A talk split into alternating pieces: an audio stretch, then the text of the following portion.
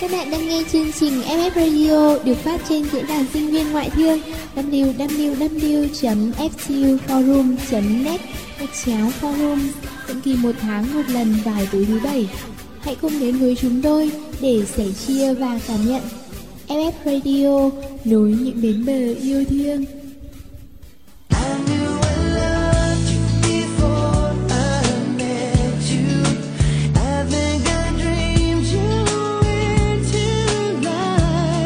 Alo. Anh Chim, anh Chim, cứu em với. Alo, vắng anh nè. Em làm sao đây? Em đang trên sân hòa. Chúng tập trung sân. Alo, alo. Chà chà chà chà. Một chiến sĩ sắp hy sinh.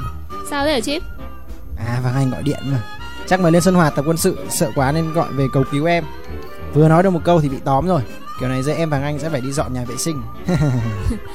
Khổ thân nó, nhưng mà quen ngay thôi mà. Chị em mình cũng lên sân hòa cả rồi con gì. Hồi đầu cũng thấy sốc nhưng mà chỉ sau một tuần thì mọi việc khác hẳn. Ừ, mà chả biết giờ này ở sân hòa thời tiết thế nào nhỉ? Chắc là hơi lạnh, lạnh hơn Hà Nội. Vâng. Còn Hà Nội hôm nay thì trời thật là đẹp.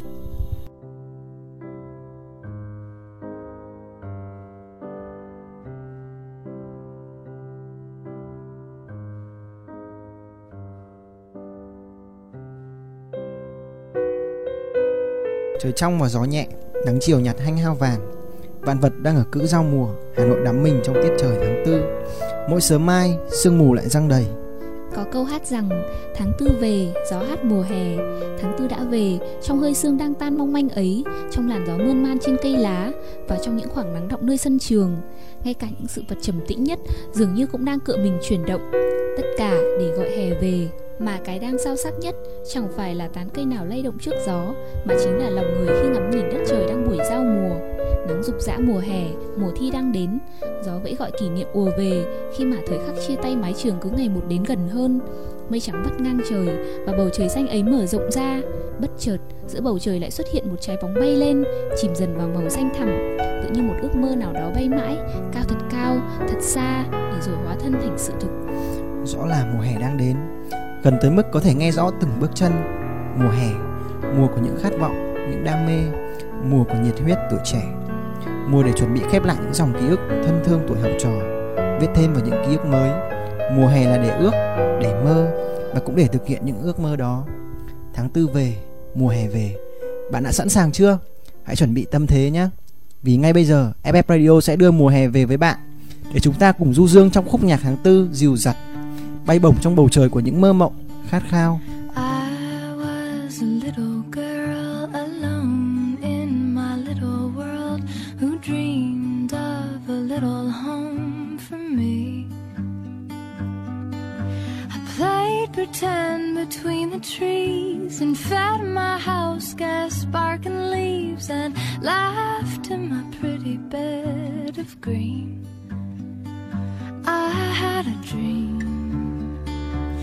I could fly from the highest swing. I had a dream.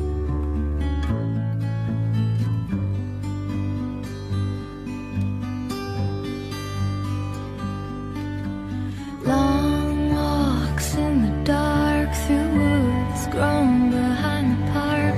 I asked God who I'm supposed to be. Stars smile.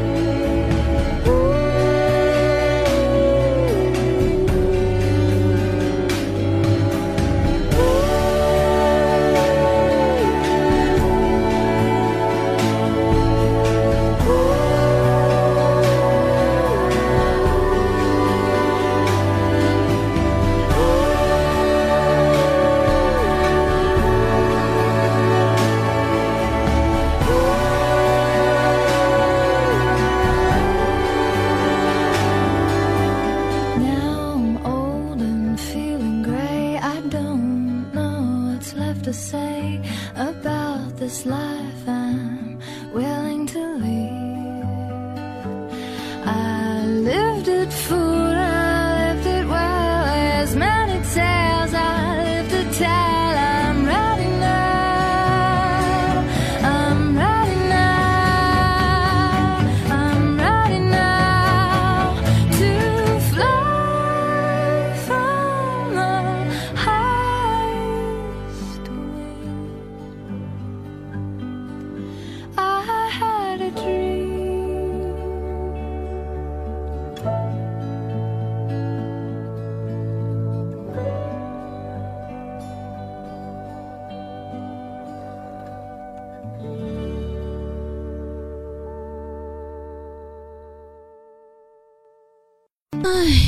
Dạo này chị hay bị mệt quá em yêu ạ.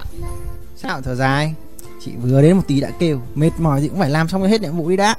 Vâng, tôi biết rồi. Tại chị vừa mới tham gia một đội thanh niên tình nguyện giao thông, suốt ngày phải đứng ngoài đường, bất kể chưa hề nắng nóng thế nào đi nữa. Ôi, thật là năng động. Mỗi tội thế thì hơi mệt nhỉ. Hại cho làn da châu Á mỏng manh lắm. Tất nhiên rồi, mệt lắm chứ. Nhưng cũng có nhiều niềm vui nữa. Ờ, em tưởng đứng như thế thì chị chỉ còn bộ mặt đỏ ao cau có thôi chứ. Em chả biết cái gì cả. Chỉ cần một vài lời khen ngợi động viên của người đi đường cũng đủ làm vơi đi những sự mệt mỏi rồi. Làm được việc có ích mà được tuyên dương khen thưởng thì vui phải biết. Như hồi bé ấy, làm gì được khen là sướng rên lên chứ. Wow, hay thế. Thế thì em có một điều bất ngờ xua đi hết mọi mệt mỏi của chị đây. Ta ta ta ta ta ta ta. À, sao lại có mấy quyển Doraemon trong phòng thu đây này? Chị là chị thích đọc Doraemon lắm ý. À, chắc là của Vàng Anh mấy buổi trước đến thu lại để quên mà. Không ngờ Vàng Anh bây giờ vẫn còn say sưa đọc chuyện trẻ con thế này. Trẻ con thì sao? Chị vẫn thích đọc bên này. Ở trong quyển Doraemon này có ghi một câu rất hay nhé. Khi ta còn bé, ước mơ của ta bé tẹo. Khi ta lớn lên, ước mơ ấy cũng lớn dần. Và đến một lúc nào đó, ước mơ ấy sẽ nhấc ta bay bổng lên cao. Hay thật nhỉ. Đến một lúc nào đó, ước mơ ấy sẽ nhấc ta bay bổng lên cao. Tự nhiên em nhớ đến một bộ phim cực hay. Một ông già trong một đêm đã bơm căng hàng ngàn trái bóng bay, và chú bóng ấy cất cánh nhấc bổng cả ngôi nhà của ông lên, đưa ông tới vùng đất mơ ước từ thuở nhỏ. À, chị biết rồi, phim Up phải không? Phim hay, xúc động và ý nghĩa nữa. Chị xem ngoài rạp rồi còn đau về dữ nữa đấy. Đúng đấy, Up có thể được coi là một trong những tác phẩm điện ảnh không nên bỏ lỡ. Thành thực mà nói, trước khi xem phim này, em chẳng có chút hứng thú nào, nghĩ đi xem đúng là trò trẻ con. Thế nhưng khi phim kết thúc, em đã bị Up chinh phục hoàn toàn. Không phải bởi kỹ xảo ngoạn mục hay những khuôn hình quá long lanh đẹp mắt. Up có lẽ đã lay động đến từng góc trong con tim người xem, chính bởi sự tinh tế trong cảm xúc và chiều sâu trong ý nghĩa nhân văn của nó. Trong Up, những câu thoại hài hước được đan xen giữa những đoạn phim rất sâu lắng, khiến người xem đôi khi phải bật khóc, bởi dường như ai cũng sẽ tìm được một phần tâm sự của chính mình. Mở đầu phim là hình ảnh Carl Fredricksen hồi còn nhỏ, một cậu bé mũm mĩm đáng yêu như bao cậu bé khác, ham thích khám phá, phiêu lưu và tìm hiểu thế giới. Trí tưởng tượng của trẻ con còn bay cao hơn bất cứ chiếc khinh khí cầu nào. Trong mắt cậu bé, mọi thứ đều có thể là một hành trình khám phá kỳ thú. Nhảy qua hòn đá nhỏ cũng như vượt qua một ngọn đồi, khe đất trên đường cũng biến thành The Grand Canyon, và gốc cây to cũng vĩ đại như đỉnh núi Everest. Cùng với cô bé Ellie, hai người bạn đồng hành nhỏ cùng ấp ủ, chia sẻ với nhau những đam mê kỳ thú. Thời gian nhanh chóng trôi đi, cậu bé rồi cũng phải lớn lên, cuộc sống dường như thoát ra ngoài lớp vỏ hồng kỳ diệu thuở nhỏ. Cho đến một ngày, khi đã trở thành ông cụ già sống cô đơn một mình trong ngôi nhà cổ lỗ, thì cậu bé Russell lại đến gõ cửa. Cũng dễ thương, ngây thơ như thế, cũng niềm khát khao được khám phá thế giới, Russell chính là hình ảnh phản chiếu cho những ước mơ, những hoài vọng, những mơ mộng vẩn vơ từ thời thơ ấu. Thuở nhỏ, có lẽ ai cũng mơ mộng như vậy. Trong con mắt trong veo của những cô bé, cậu bé, thế giới được vẽ lên bằng những đường nét chì, đơn giản và ngộ nghĩnh, và phủ lên đó lớp sơn màu hồng ấm áp. Mọi góc, mọi sự vật đều ẩn chứa những bí ẩn, những điều kỳ diệu cần được khám phá. Có cô bé ngước lên nhìn bầu trời đêm và tự hỏi, có bao nhiêu ngôi sao đang nhấp nháy nhìn mình? Trên đó liệu có ai cũng đang ngẩng lên nhìn bầu trời, mắt hướng về trái đất hay không? Vũ trụ rộng lớn biết bao, kỳ bí biết bao. Ước gì có thêm nhiều trái đất thế này để người ta có thể đi du lịch trong vũ trụ, sống trên hành tinh khác và ngắm nhìn trái đất xanh thân thương này. Thế là cô bé con bảy tuổi ấp ủ ước mơ được làm phi công vũ trụ, mặc cho bố cô bật cười và bảo, hão huyền quá, con gái ạ. À. Rồi có cậu bé, một lần nghe mẹ kể chuyện những người bị bắt nạt, bị áp bức, cậu mơ có sức mạnh siêu nhân vàng để bay lượn trên bầu trời xanh, dùng quyền năng phép thuật diệt trừ kẻ xấu, cứu thoát dân lành. Khi lớn lên một chút, mười một tuổi, cậu bé lại ngày ngày ngóng bên cửa sổ, đợi chờ một chú cú trắng muốt đậu lại, cột ở chân lá thư nhập học trường phù thủy Hogwarts. Rồi cậu cũng sẽ trở thành phù thủy như Harry Potter, chống lại chúa tể hắc ám. Những mơ mộng trẻ con rồi cũng tan vào với ký ức. Lớn lên rồi, cậu nhóc chẳng còn tin vào phép thuật nữa. Thay vào ước mơ siêu nhân, phù thủy, cậu mơ thành bác sĩ, công an, những hoài bão khác, nhưng cũng cùng một ước mơ đấy thôi, là được cứu giúp mọi người. Lạ thật đấy. Khi còn bé em lại càng mơ ước những điều vĩ đại, to lớn. Bây giờ nghĩ lại, nhiều lúc thấy thật buồn cười. Chị Mèo ạ, em thì lúc nào cũng chỉ mong có cây đèn thần của Aladdin, rồi khi thần đèn hiện lên, xin đồng ấy thêm một nghìn điều ước nữa. Em tham nó vừa ấy chứ. Nhưng dù sao thì mơ mộng cũng là đặc quyền của tuổi thơ mà. Lớn lên rồi, ta không thể có những mơ ước lấp lánh kỳ diệu như vậy nữa. Chị đã từng đọc tâm sự của Gen về ước mơ ngày nhỏ của em ấy.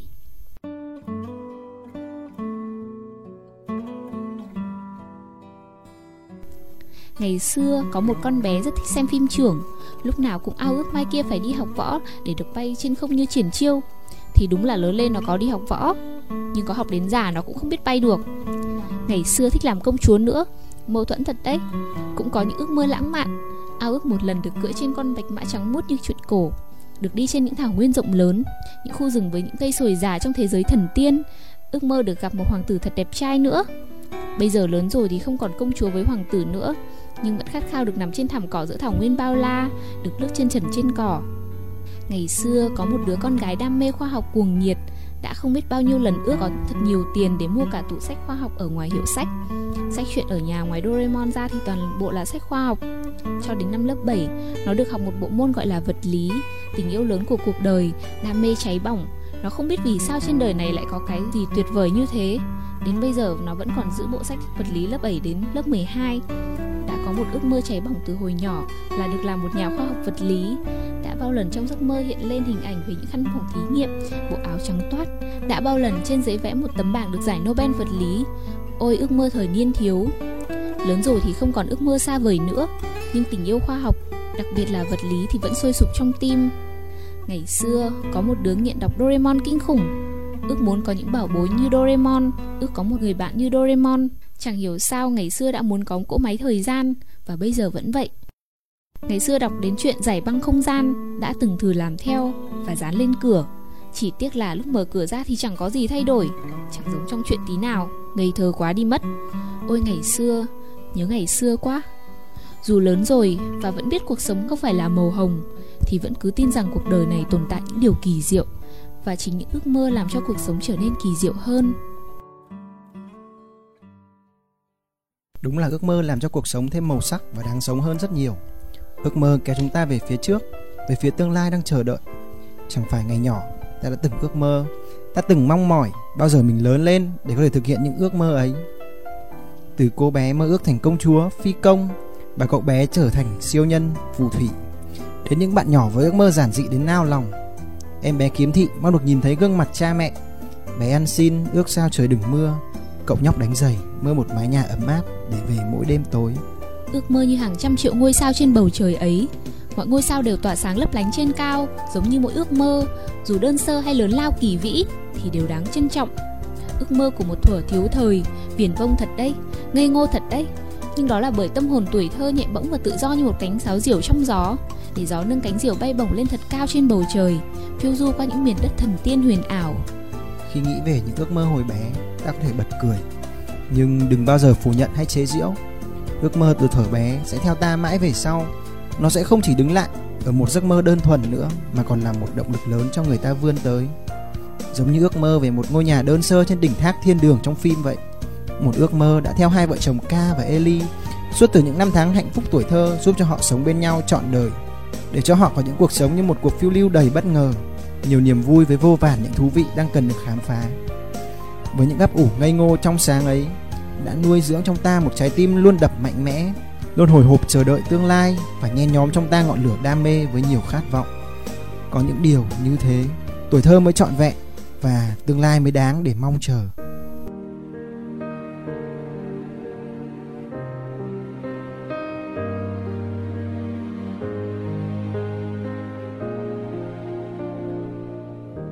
I dreamed a dream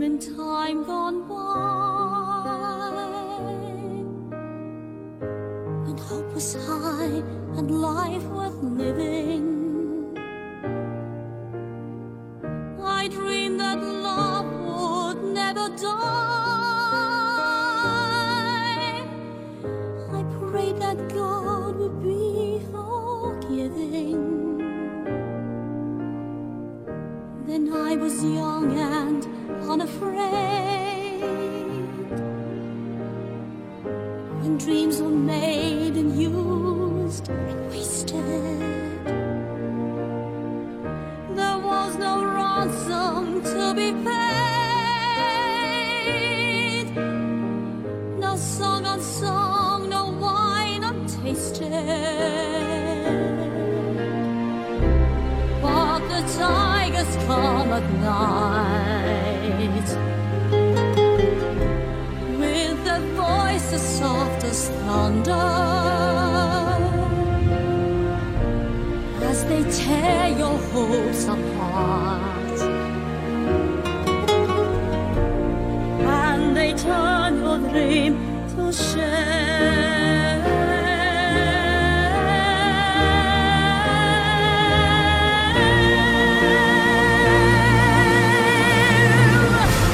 Still I dream he comes to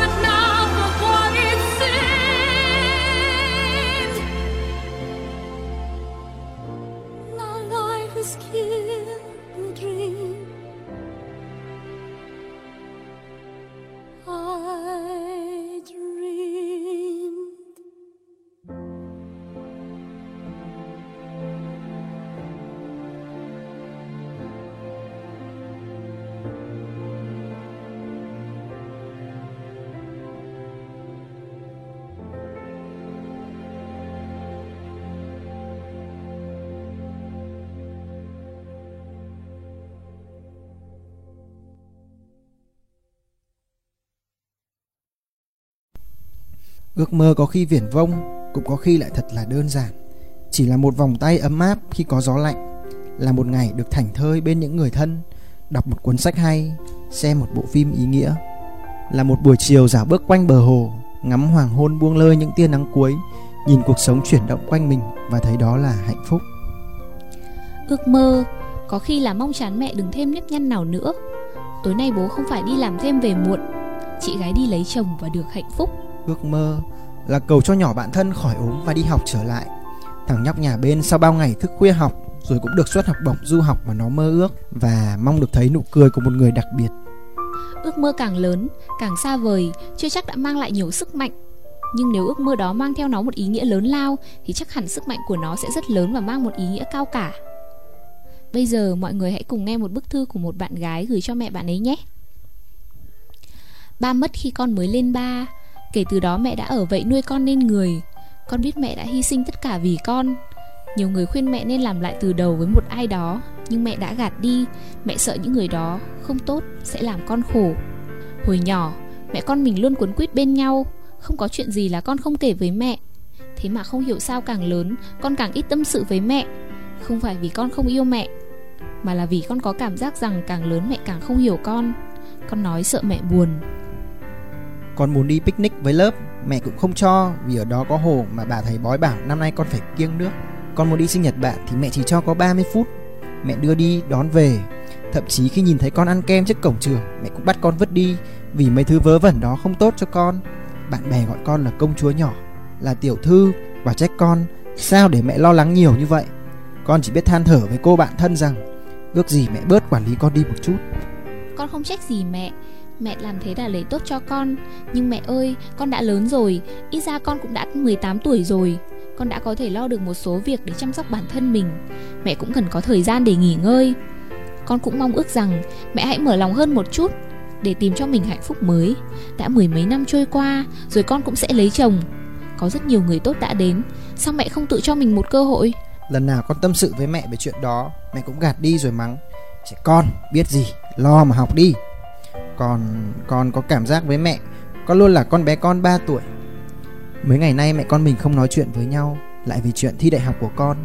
Con muốn làm nhà báo, trong khi mẹ chỉ thích con học ngoại thương.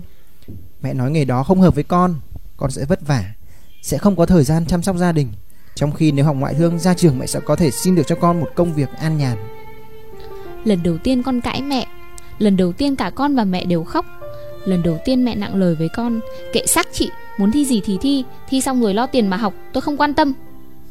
Con biết rằng nghề báo là vất vả, nhưng con thích nó vì con sẽ được đi đến nhiều nơi, gặp nhiều người, con sẽ được hiểu sâu hơn về những ngóc ngách của cuộc sống. Mẹ nói đó chưa phải là lý do. Cũng đúng, con thích chỉ vì con thích, vì con thấy nó hợp với con. Chẳng phải mẹ đã từng khâm phục các nhà báo là gì? Mẹ biết ước mơ bây giờ của con là gì không? Là mẹ thật hạnh phúc và con sẽ được trở thành một nhà báo giỏi. Ước mơ thứ hai con đang cố gắng hết sức và con tin là con sẽ làm được. Nhưng con không muốn làm mẹ buồn. Con cũng không biết thuyết phục mẹ như thế nào, vì mẹ là người cực kỳ cứng rắn và kiên quyết. Một khi mẹ đã không đồng ý thì rất khó để thay đổi. Nhưng con không thể đi con đường mà con không muốn đi. Mẹ từng nói hạnh phúc của con là hạnh phúc của mẹ. Khi con hạnh phúc thì mẹ cũng hạnh phúc. Nhưng mẹ có biết rằng hạnh phúc của mẹ cũng là hạnh phúc của con? Hãy hiểu con thêm một chút nữa, mẹ nhé. Hãy để con thực hiện được ước mơ của mình một cách trọn vẹn. Người mẹ ấy chắc hẳn sẽ rất hạnh phúc khi biết con gái mình lo lắng cho hạnh phúc của mẹ còn hơn hạnh phúc của chính bản thân bạn ấy.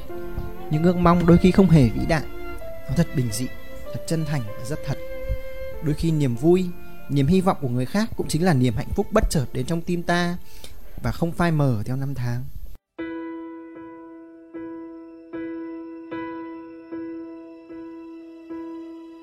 I can almost see it, that dream I'm dreaming, but there's a voice inside my head saying you'll never reach it. Every step I'm taking, every move I make feels lost with no direction. My faith is shaken, but I, I gotta keep trying. Gotta keep my head held high. There's always gonna be another mountain. I'm always gonna wanna make it move. Always gonna be an uphill battle. Sometimes I'm gonna have to lose. It ain't about how fast I get there. Ain't about what's waiting on the other side.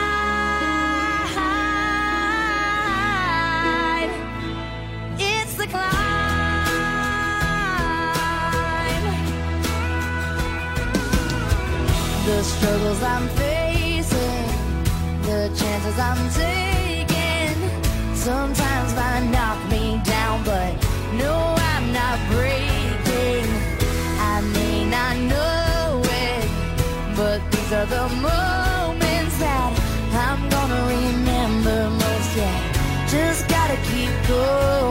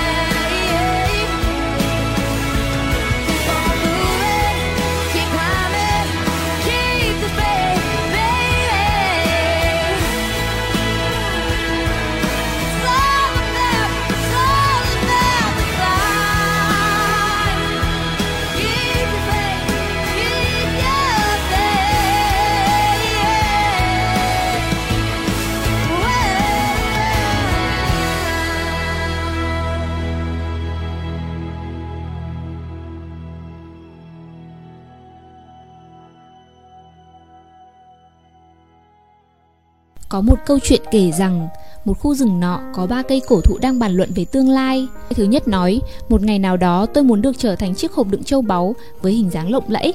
Cây thứ hai nói, tôi muốn trở thành con thuyền to lớn, tôi sẽ chở đức vua và hoàng hậu đi khắp thế giới.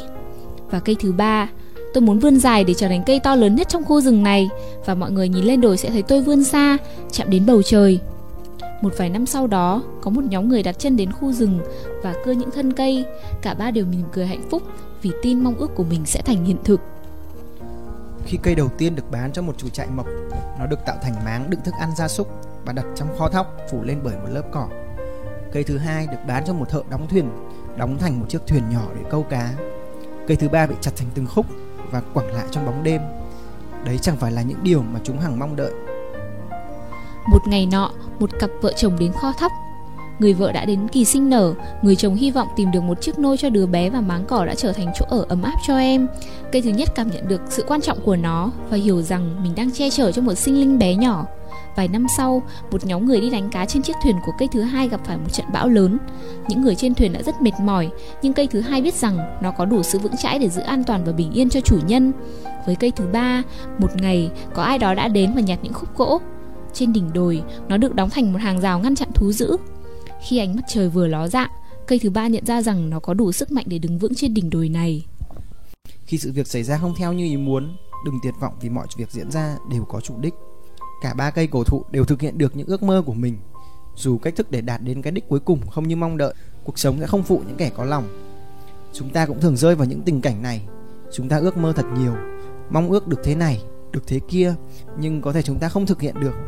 Tuy vậy, chúng ta đừng thất vọng, mà chúng ta phải hiểu rằng dù đang sống ở nơi đâu, ở địa vị nào trong xã hội, nhưng chúng ta vẫn giữ một vai trò quan trọng trong cuộc sống.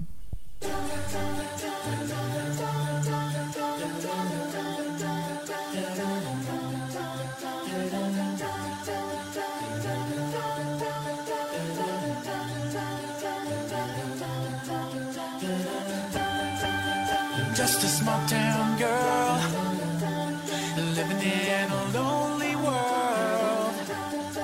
She took the midnight train going anywhere.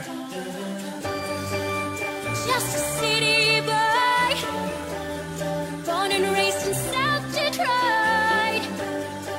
He took the midnight train.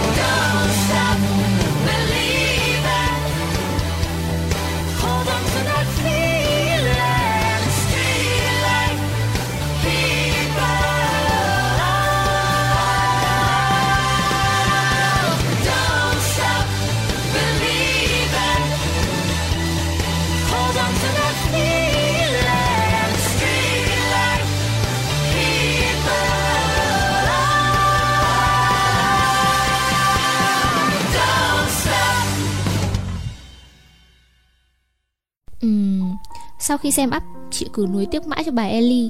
Hai người đã gặp nhau từ nhỏ, cùng ôm ấp giấc mơ từ thuở nhỏ, đi tới những miền đất xa xôi, tận mắt chứng kiến điều kỳ diệu của thiên nhiên. Thế nhưng cuộc sống đã cuốn họ trôi xa khỏi ước mơ của mình. Cuối cùng bà Ellie đã rời xa ông ca, mang theo cả ước mơ chưa hoàn thành về bên kia thế giới. Em nghĩ bất kỳ ai xem phim Up đều có cảm giác luyến tiếc như vậy, khi hai ông bà Fredricksen đã không thể thực hiện được ước mơ bên nhau. Nhưng dẫu sao họ cũng đã cùng nắm tay nhau đi đến cuối con đường. Bà Ellie đã nhắn nhủ lại rằng cảm ơn anh vì cuộc hành trình này. Với bà, cuộc sống chính là một cuộc hành trình khám phá, mà mỗi ngày trôi qua ta lại tìm thấy một bí ẩn, một thông điệp từ những gì bình dị xung quanh. Em nghĩ rằng không phải vì lớn lên mà không còn ước mơ nữa đâu, chỉ là khi trưởng thành hơn rồi, ta biết rằng thế giới không dễ dàng, không giản đơn như những phép nhiệm màu. Hô một câu thần chú là được như ý. Ngay cả phù thủy Harry Potter để sử dụng được phép thuật cũng phải học hành rất vất vả ấy chứ. Mọi điều kỳ diệu trong cuộc sống này chỉ đến khi chính tay ta tạo dựng nên mà thôi. Joanna sinh ra ở Anh trong một gia đình chẳng khá giả gì. Cô bé lớn lên bên những người bạn thời thơ ấu, những trò trẻ con tinh quái và trí tưởng tượng tuyệt vời đã giúp Joanna sáng tạo ra những nhân vật đầu tiên của mình. Những thú cọ con biết nói, những con thú biết cười.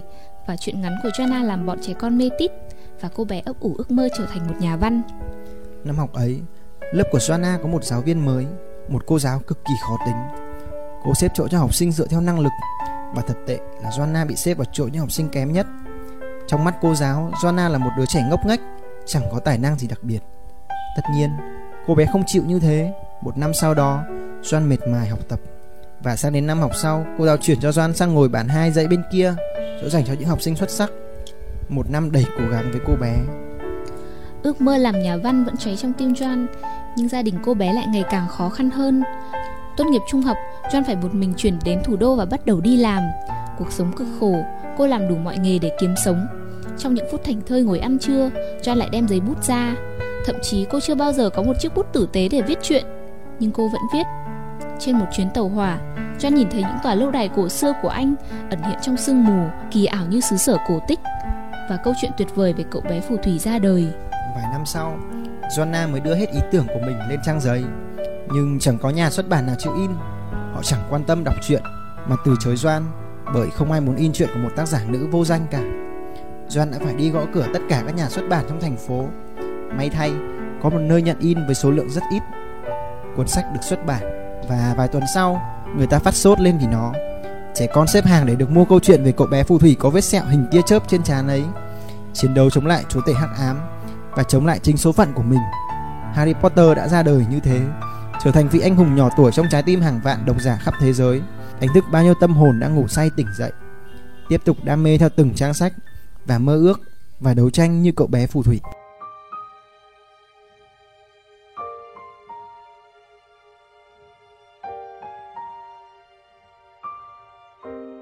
Cô gái Joanna ngày nào giờ đã ngoài bốn mươi tuổi, cuối cùng cũng trở thành nhà văn cực kỳ nổi tiếng và giàu có.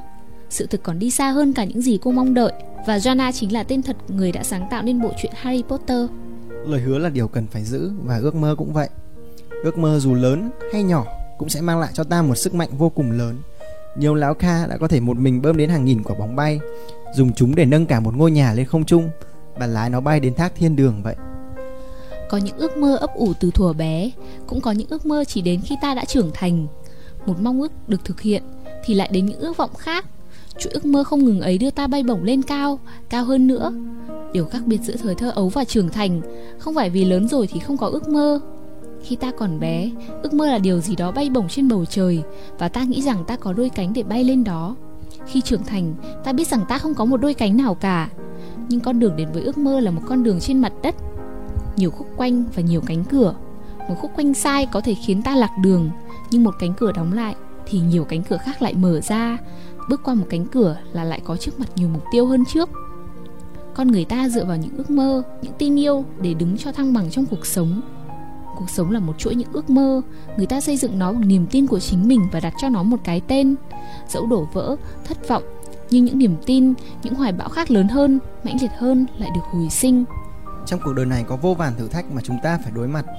Đó có thể là vấn đề về gia đình, sức khỏe hay công việc và tình yêu. Nhưng tất cả đều có chung tác động là làm ta chùn bước. Vậy điều gì có thể giúp ta đứng vững trước những sóng gió đó? Câu trả lời duy nhất đó chính là ước mơ. Và điều quan trọng nhất chính là nghị lực để thực hiện ước mơ đó. Mọi người ai cũng có ước mơ cho riêng mình, và mọi ước mơ đều đáng trân trọng.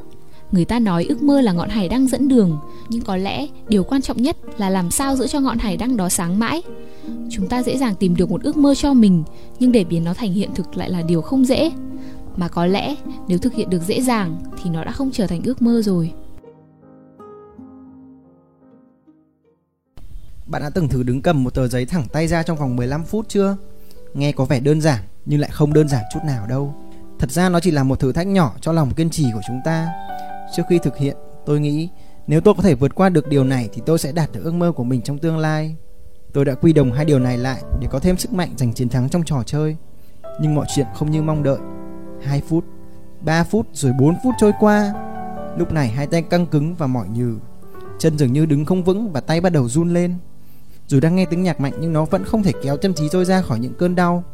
Lúc đó mọi ước mơ, hoài bão đã gần như biến mất, mà thay vào đó là sự mỏi mệt của các bắp cơ bé nhỏ.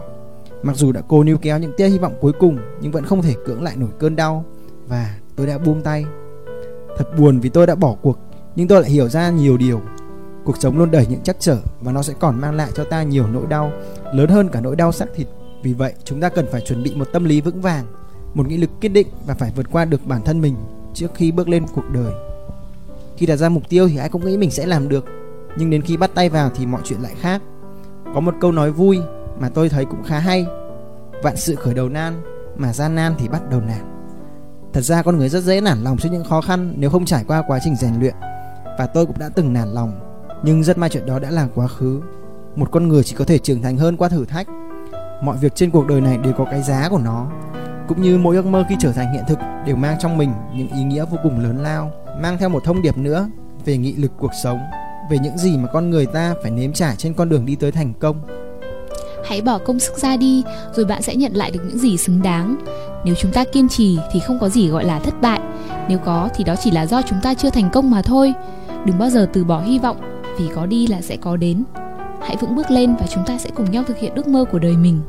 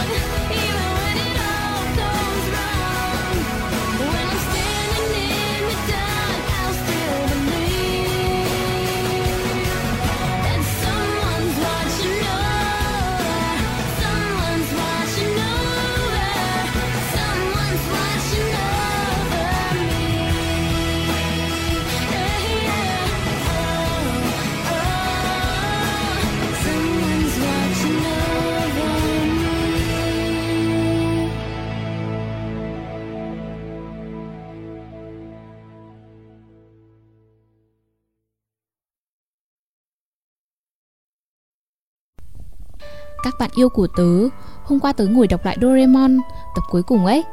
Chú mèo máy bị hết pin, không thể hoạt động được nữa. Và thế là cậu bé Nobita chỉ còn lại một mình. Không còn ai che chở khi bị bắt nạt, không còn những chuyến phiêu lưu xuyên thời gian, không gian, và không còn một người bạn thân thiết tuyệt vời nhất thế giới nữa. Buổi chiều tối hôm ấy, Nobita bỏ cơm, chỉ ngồi lặng yên trong phòng với Doraemon, bất động và im ắng. Nobita kể lại những kỷ niệm giữa hai người, vui và buồn, lúc bên nhau và những lúc giận hờn. Hàng trăm hàng ngàn lần, Doraemon cứu thoát Nobita, và Nobita đã nói: "Chưa một lần tớ cảm ơn cậu, nhưng thực sự tớ đã rất hạnh phúc." Rồi cậu bật khóc, tớ cũng đã khóc đấy, vì tớ rất yêu Doraemon, yêu nơi đã ấp ủ cho những giấc mơ thuở bé của tớ. Và còn bởi, thật sự tớ rất muốn nói một lời như Nobita, lời cảm ơn cho các cậu. Tớ chưa bao giờ nói cảm ơn đâu, phải không nhỉ? Thật lạ, chẳng bao giờ dễ dàng nói ra những câu như vậy. Nhưng thực sự tớ biết ơn lắm, và tớ rất hạnh phúc. Người ta vẫn bảo, càng lớn lên, ước mơ lại càng nhỏ đi. Tớ cũng thấy vậy. Tớ có hàng đống ước mơ, từ cái thuở bé tí đến khi đi học, rồi đến tuổi giờ giờ ương ương. Tớ từng ước sau nhà tớ là một lâu đài bí mật, to và đẹp như trong truyện cổ tích. Tớ từng ước tớ là phi hành gia, để khám phá bí ẩn giữa màn đêm đen thẳm của vũ trụ. Và tớ ước tớ trở thành họa sĩ truyện tranh vĩ đại. Tớ sẽ có một nhân vật Doraemon cho Việt Nam, nổi tiếng toàn thế giới ấy chứ. Xét ra thì tớ là một đứa mơ mộng và hơi điên rồ. Nhưng càng lớn lên, ước mơ càng nhỏ lại, càng vấp ngã, người ta càng chẳng muốn ước mơ gì nữa.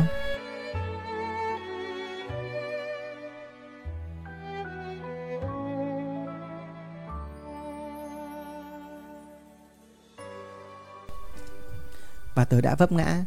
Tớ bắt đầu cảm thấy mọi thứ trôi tuột khỏi tay mình. Năm cuối cấp, giờ khắc quyết định trong mười hai năm, nhưng tớ để mặc việc học trôi đi, đến đâu thì đến. Tới một lúc, tớ như chẳng thể cứu vãn được nữa. Tớ thấy cánh cửa ép tê u khép hờ với tớ, chỉ còn khe hở nhỏ xíu thôi. Tớ đã định mặc kệ đấy, mặc cho ép tê u tan đi mất, như những ước mơ khác của tớ mà thôi. Nếu tớ buông xuôi, tớ sẽ nhàn hạ mà. Tớ chẳng cần phải cố gắng gì nữa. Nhưng mà các cậu chẳng chịu để cho tớ được nhàn hạ gì cả. Các cậu thúc ép tớ. Như cái hôm tớ vừa biết rằng mình không được đi thi quốc gia ấy, tớ chẳng thấy khóc một giọt nào trước mặt các cậu. Tớ không thích khóc trước mặt mọi người, nhớ không? Cô Niết lại đến chỗ tớ, ôm tớ và bảo: "Phải đỗ ép tê u nhé." Chao ôi, sao cậu nữa nói câu ấy? Tớ định bỏ mặc tất cả mà. Tớ đã định vứt hết những ước mơ của tớ đấy, để tớ có thể yên tâm đăng ký một trường thấp điểm nào đó, và yên thân tiếp tục buông trôi việc học của tớ. Tớ chán nản. Nhưng cậu lại đặt niềm tin vào tớ như thế. Phải đỗ ngoại thương nhé. Cậu chẳng biết câu nói của cậu có sức mạnh đến mức nào đâu. Vì nó mà ngay từ đầu tớ chỉ nhắm vào ép tê u thôi.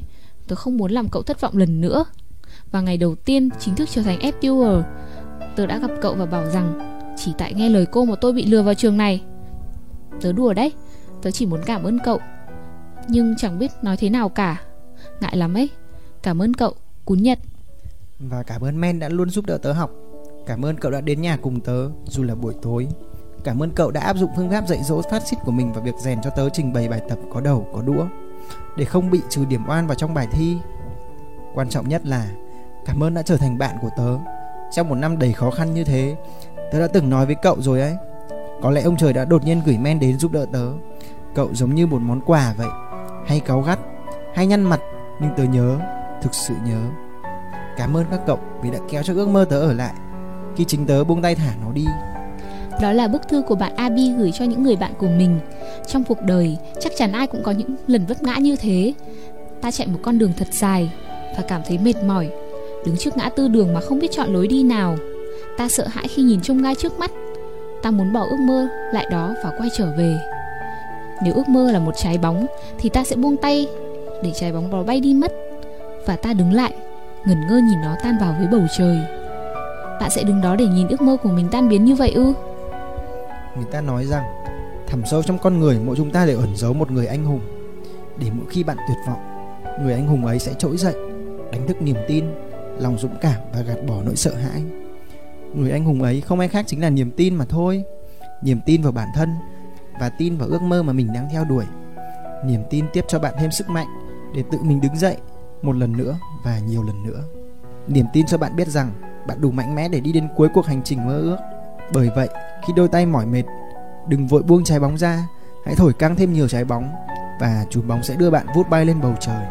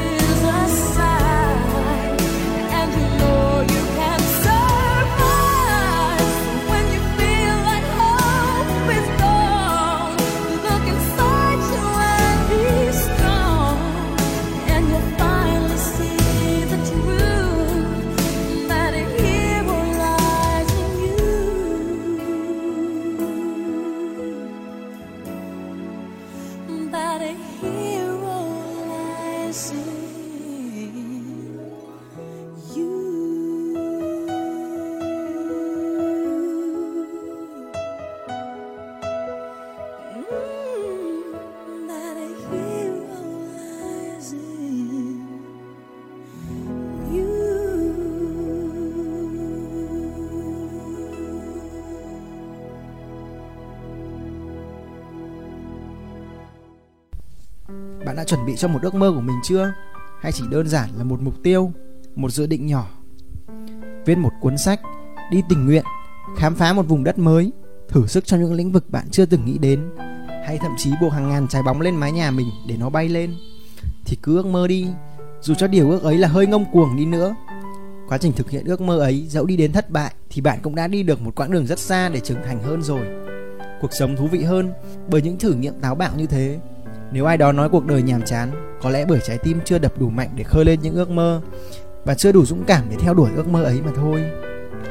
Chắc các bạn còn chưa biết rằng bộ phim Up gắn liền với một câu chuyện vô cùng cảm động. Câu chuyện gắn liền với việc các nhà làm phim đã đem lại một niềm vui cho một ước mơ nhỏ nhoi. Ở California có một cô bé đang ở giai đoạn cuối của căn bệnh ung thư máu. Ước nguyện cuối cùng của cô là được xem Up, nhưng do bệnh tình quá nặng nên không thể đến rạp, và người nhà của cô đã đành liên lạc cầu cứu với Disney Pixar. Các nhân viên của hãng phim đã đến tận nhà cô bé, tổ chức một buổi chiếu phim đặc biệt, và mặc dù không thể mở mắt ra vì quá đau đớn, cô bé vẫn xem được phim qua lời kể của mẹ, từng cảnh, từng cảnh một. Bảy tiếng sau buổi chiếu phim đặc biệt đó, cô bé đã trút hơi thở cuối cùng. Khi câu chuyện này được hé lộ ra ngoài, không ít người đã phải rơi nước mắt trước hình ảnh cô bé ấy, trước cảnh tượng cô bé vô cùng đau đớn, nhưng vẫn có một ước mơ nhỏ nhoi là được xem bộ phim Up.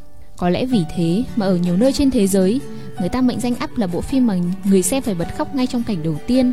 Các bạn hãy nhớ đến cô bạn nhỏ ấy, nhớ đến ông già Kha đã kiên trì đến cuối đời mới thực hiện được ước mơ thời thơ ấu, để mạnh mẽ hơn và quyết tâm hơn, để nghiêm túc hơn và bền bỉ hơn, để biết trân trọng hơn những ước mơ của chính mình. Tháng tư về, mùa hạ về, mùa của ước mơ và hoài bão, mùa để tuổi trẻ sống hết mình cho cuộc đời và thời gian được ban tặng, mùa để tìm hiểu những miền đất mới ngoài thế giới và cả bên trong chính mỗi chúng ta.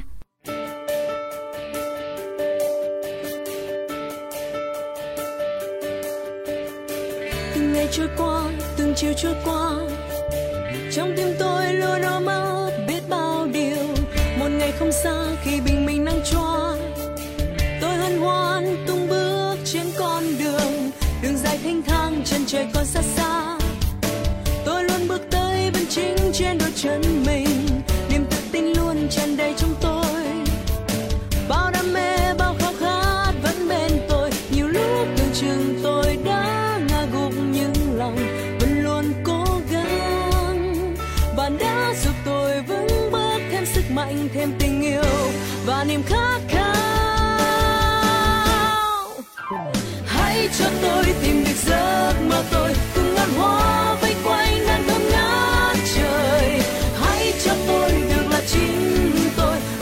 Sao trong đêm nay đang chiếu sáng đón bao tiếng cười thật dấu yêu.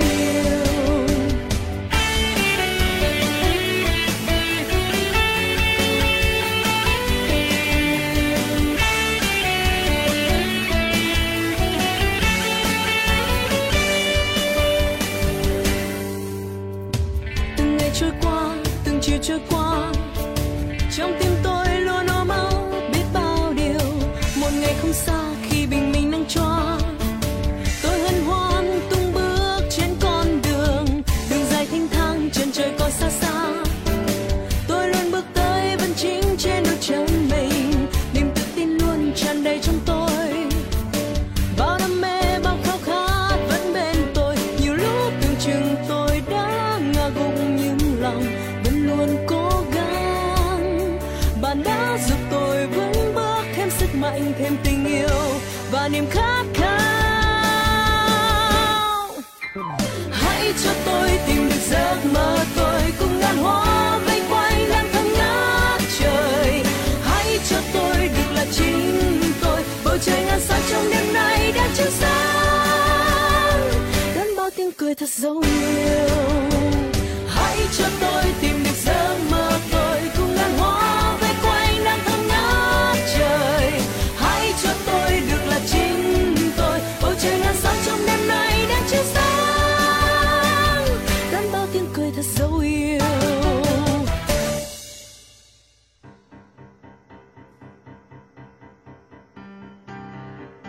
Dù bạn đang vui hay buồn, dù bạn đang hạnh phúc hay cô đơn, dù nước mắt đang rơi hay nụ cười rạng rỡ, dù bạn là ai, dù bạn đang ở nơi đâu, thì bạn vẫn không hề đơn độc. Vì bên bạn là ép ép Radio, vương quốc của tình yêu, là nơi luôn sẵn sàng lắng nghe và chia sẻ cùng bạn. Nhẹ như gió, ấm như nắng, ngọt ngào như những yêu thương. Đó chính là ép ép Radio. Thư yêu cầu xin gửi về địa chỉ radio a còng ftu gạch ngang forum chấm net. ép ép Radio nối những bến bờ yêu thương.